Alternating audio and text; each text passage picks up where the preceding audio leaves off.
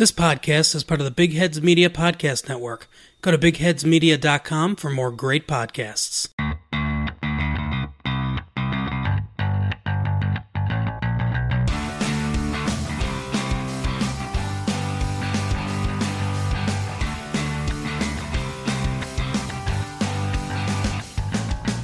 Welcome to the Bills Breakdown Podcast. I am Nate Schreiber, and as always, with my co host, Alex Pollinger. All right, the Buffalo Bills are 1 and 0 and it looked largely how we thought it was going to go. The Bills dominated. The Jets did creep back sort of into the game, but not really. The game was never in doubt, and that's largely in part to Josh Allen. Yeah, uh, Josh Allen played good. I, I think it's like if you're gonna compare it to like another sport, like in golf, it was like a par. Like it wasn't it wasn't like he dominated the game necessarily, but he made a lot of really good throws. He made some really bad throws. He the two turnovers were the biggest negative, but he threw for 300 yards for the first time in his career, and he had the offense firing on all cylinders, especially in the first half, which is the Bills' passing offense has never looked as good as it did on Sunday. Right, and this was you know one of those games, and that's largely how Allen's career has gone. That whatever opinion you have of Josh Allen, you could have gone and found plenty of evidence to support it in that game. And there's moments of brilliance. There's moments of this guy is terribly inaccurate, which I don't think is true. And I think the truth probably lies somewhere in the middle. He's an average to above average quarterback who's going to add a bunch of value with his legs, and he's going to make throws that not many quarterbacks can.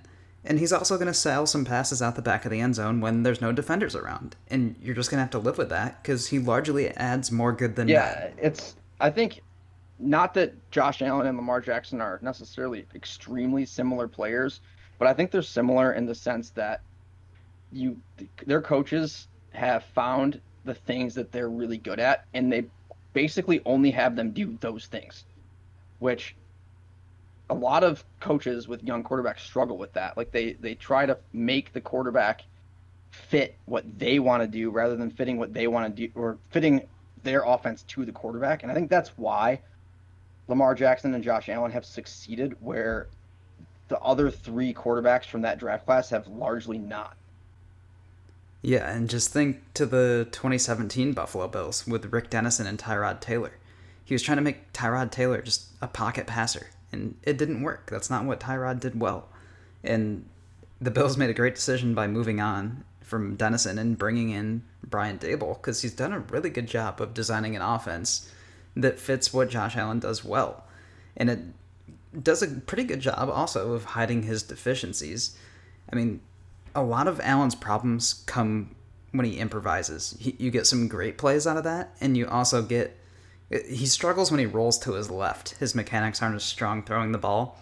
And both times we saw him miss throws badly in the end zone were when he was rolling to his left. Yeah, and he he has struggled with throws moving to his left throughout his career. Now, not that he hasn't made any good throws moving to his left, but that's not necessarily an easy thing to do. Like it looks when you're watching the game like, oh, he's got to hit that throw. But there is you can go for most quarterbacks in the league, the great ones even, and find tape of them missing a throw badly moving to their left because it's not an easy thing to do. Now, should he have made that throw? Yes, he definitely should have made that throw. It's not it's not an excuse. But you, I don't.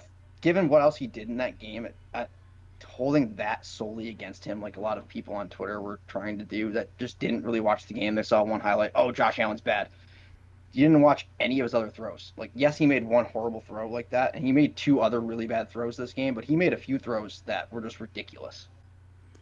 Yeah, and I wonder how different the perception would have been. That that wouldn't have even been a thing on Twitter if he just sent the pass slightly high and you know grazed off the receiver's hands out the back of the end zone. It, he just missed it by a mile, and you know, you're gonna have those once in a while from him and there was no defender in the vicinity, and it went out the back of the end zone. So it really didn't impact things all that much. It didn't turn into a turnover. What I will say is he really needs to learn when to stop looking to add a couple of yards. When you've already juked two guys and picked up a first down, there's no reason to try to initiate contact for another two yards that don't matter. And that's how the first fumble happened. And the second one, that's on Brian Daboll. Why are you running a quarterback sweep up 21 nothing? Yeah, I, I think I don't necessarily place the entire blame on Daboll. Like Josh Allen still needs to hold on to the football, but it probably in that situation wasn't the best call. Now against that team, is Josh Allen your best bet running the football? Absolutely. Like he is going to add significantly more value running than any of the running backs were because of the team they were playing against, and that was probably where Daboll went. And anyone that watched the game realized early on that the Bills were not going to have any success handing the ball off, and that's because it was the Jets, and the Jets are very good at defending running backs in the run game. But like you said, Alex, probably shouldn't have called that play. But Josh Allen still has to hold on to the football. Yeah, and that's been a problem persistently throughout his career is hanging onto the football. Whether it's in the pocket when he's scrambling, it's just something that he hasn't done a good job of. And teams are going to be targeting that even more now, like Marcus Maye was on that first one. But like you stated earlier, Nate, that he made some ridiculous throws in that game. And the first drive comes to mind when I think it might have been a third down. He hit Stefon Diggs on a five or six yard out with anticipation. The ball just right there, chest high, where only Diggs could get it. And that's kind of that step we wanted to see from Josh Allen is can he throw guys open? And yeah, it's a lot easier when you have a great route runner like Stefon Diggs, but the ball still has to be there on the money where only he can get it. And it's a simple play. It's only five or six yards for a first down.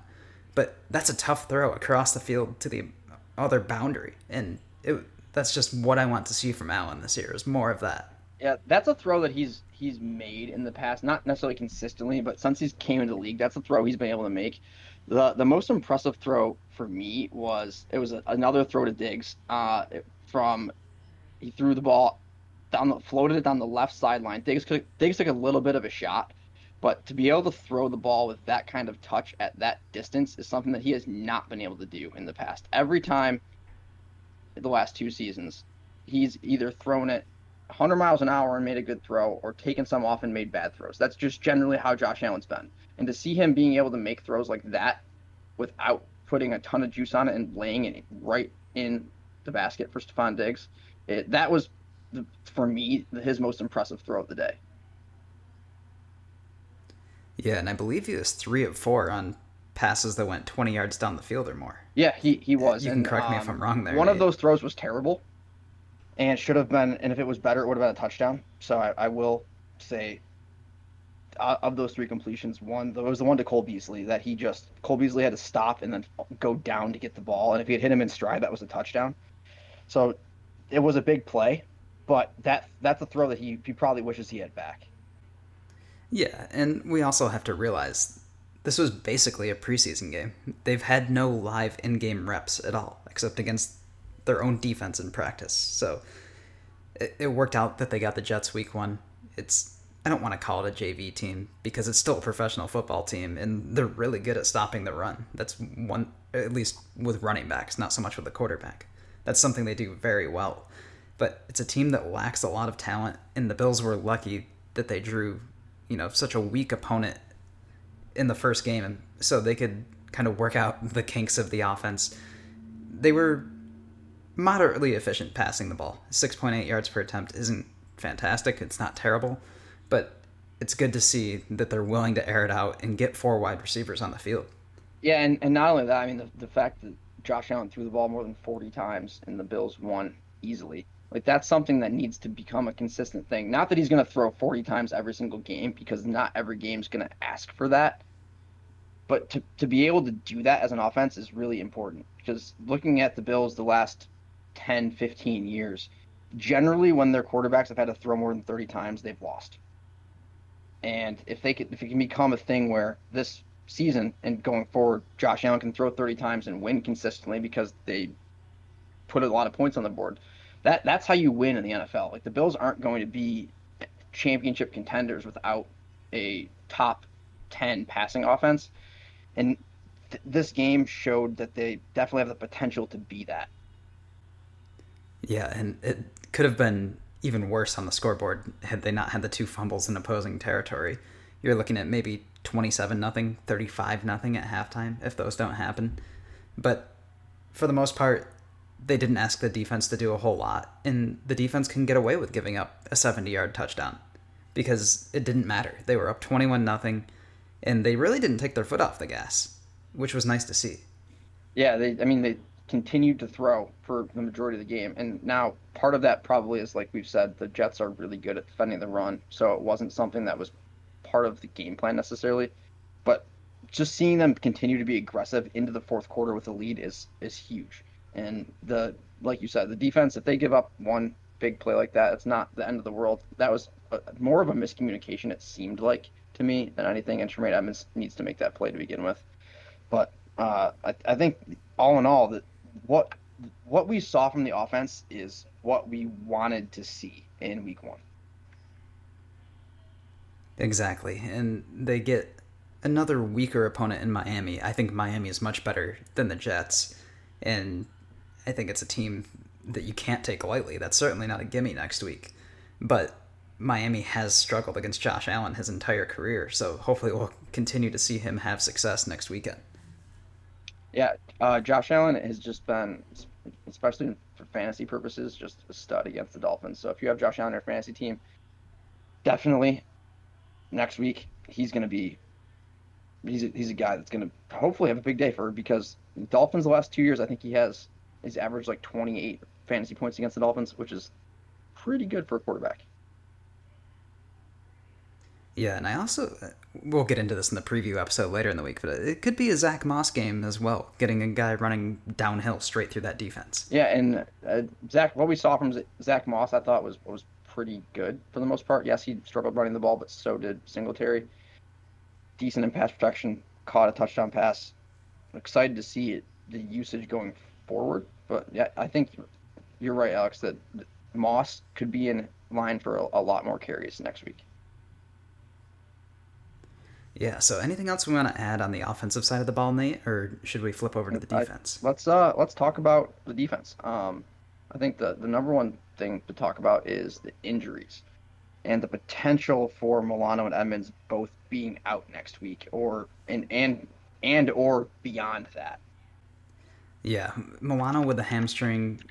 The Bills typically are very cautious with hamstring injuries, as we saw with uh, Devin Singletary last year. They held him out probably longer than they could have gotten away with, but that's an injury where you don't want to risk an even worse pull or tear to the muscle, and then you end up losing him for an extended period of time. So if Milano is not 100%, he's not going to play next week. You just can't mess around with soft tissue injuries like that. Tremaine Edmunds, on the other hand, with the shoulder, if he's ready to go, I think as long as there's no risk to re-injury, I think we'll see him out there next weekend. Yeah, I know Leslie Frazier said that there will the Bills have a good chance to get them both back against the Dolphins. But like you said, Alex, playing a guy with a hamstring injury, you're if he's not absolutely 100% no ill effects at all from that that strain, you're asking to get re-injured and re-injured worse and miss even more time which just isn't worth it in in week two of a, a season where these guys that haven't played more than one game's worth of snaps because there was no preseason.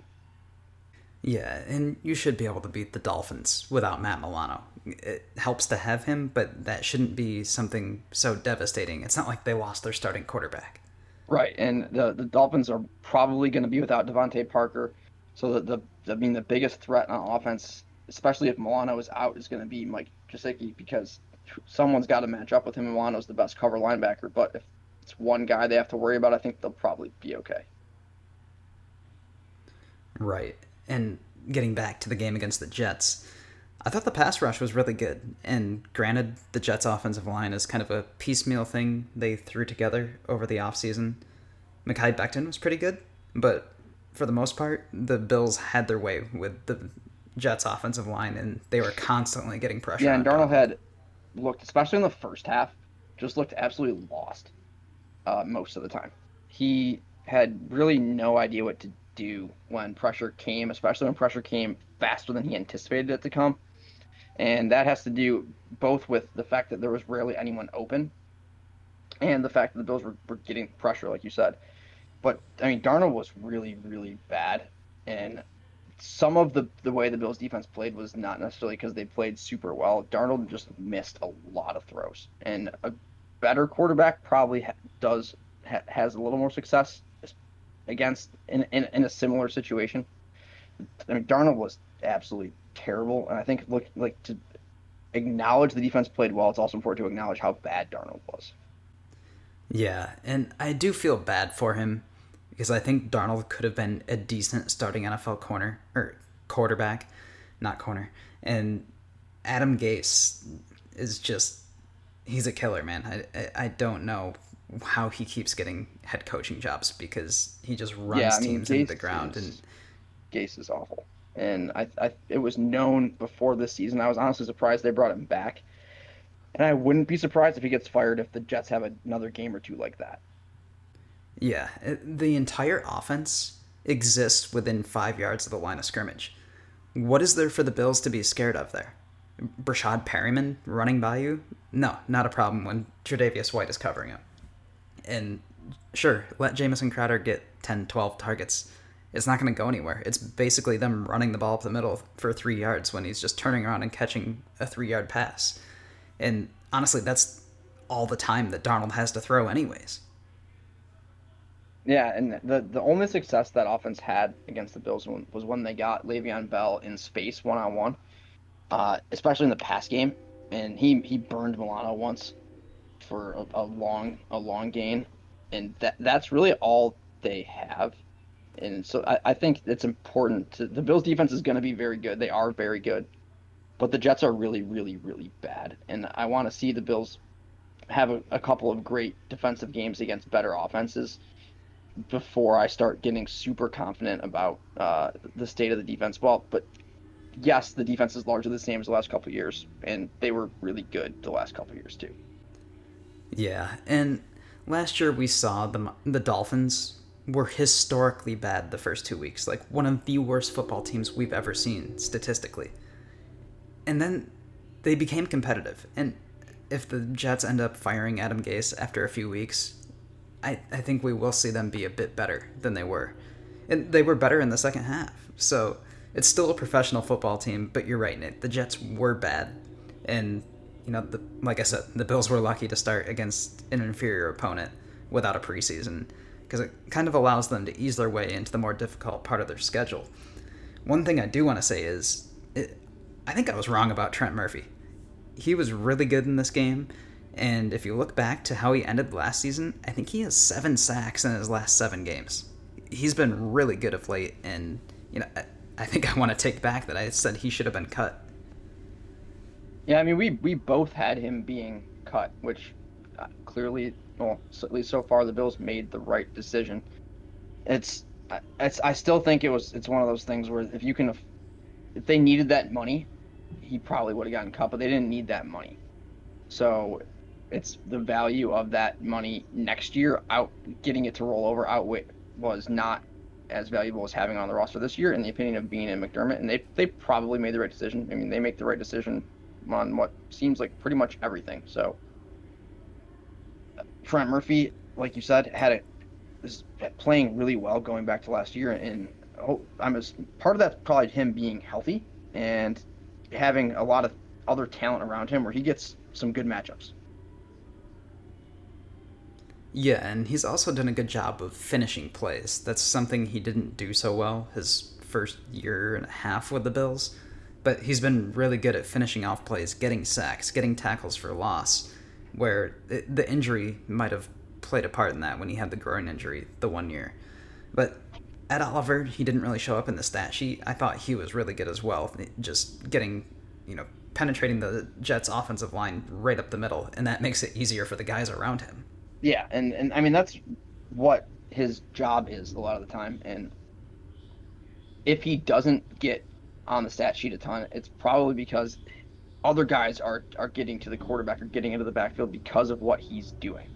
So it's it's important. I think when you're evaluating any interior lineman, to, to look not only at the stats when you're evaluate, evaluating them, because unless you're a guy like you know, Aaron Donald, what you do isn't necessarily always going to show up on the stat sheet.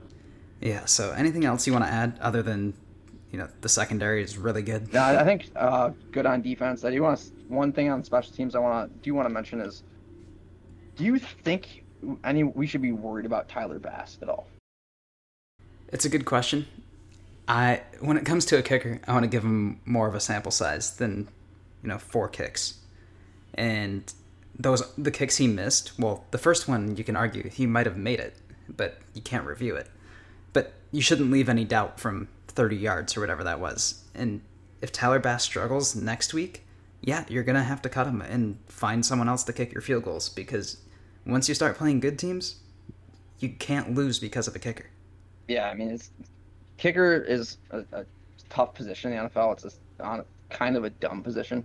Um, the, the, the variance that comes down in games that has nothing to do with what they do.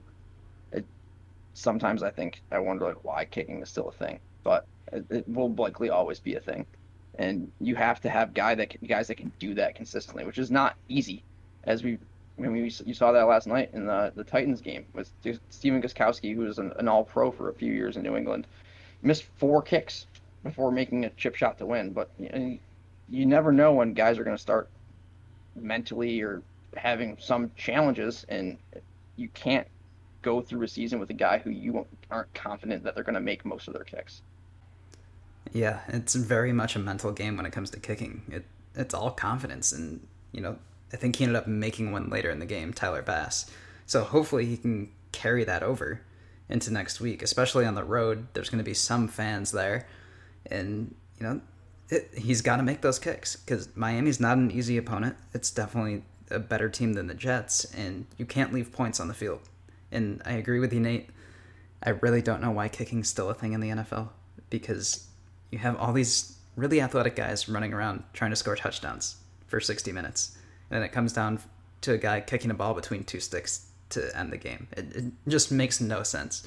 I would rather have the option of punting or going for it on fourth down. It just kicking's kind of silly, and it probably won't ever change, but it's something I would like to see eliminated from the game.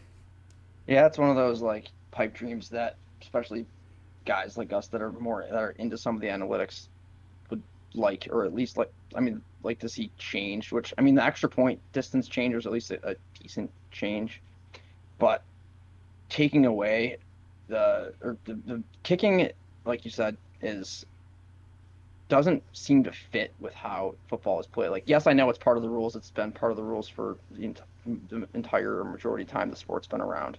But just because it's part of the rules doesn't mean it makes sense. Like, there's so many rules in the NFL that just haven't made sense. So, I, like you said, it'll never change. But it relying on kickers or having kickers decide a game is very frustrating.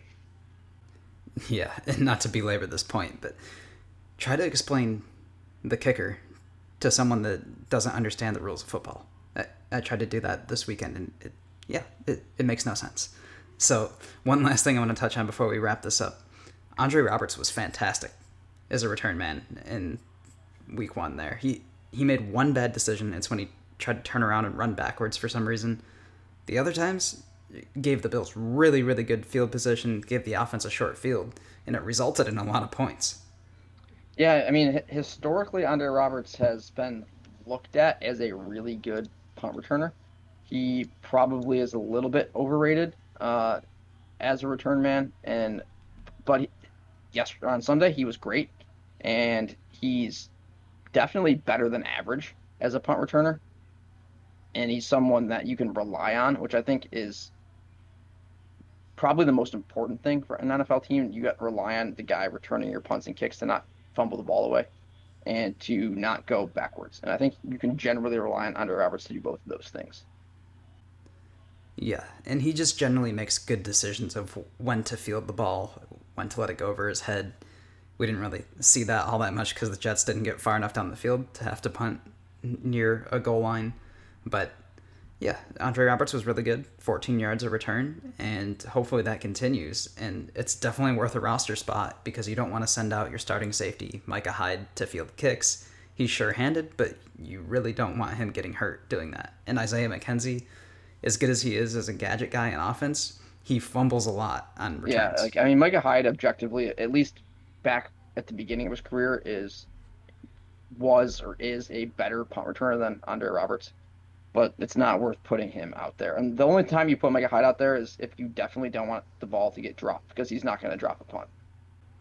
Yeah, so Nate, anything else you want to add before we wrap up and come back later in the week with a preview of the Bills at Dolphins week two? I think I mean I think we, we kind of covered everything we wanted to cover, and it's encouraging to from both the offense and the defense, and looking forward to seeing the improvement and from especially uh, Josh Allen as the season goes on because we already have seen a ton of improvement from him, and really it's what I wanted to see week one is what I saw week one. Exactly. It went exactly how we wanted it to go. And that's the takeaway. Was it perfect? No. Was it what we expected? Yes. And I think that's all that matters. So that'll bring us to an end of this episode of the Bills Breakdown podcast. I'm your co host, Alex Pollinger. And I am Nate Schreiber. Subscribe, download, give us a rating and a review wherever you get your podcasts. It helps other people find the show. Follow us on Twitter at Bills underscore breakdown. Send us any questions, comments, feedback at Bills Breakdown Podcast at gmail.com. Thank you for listening.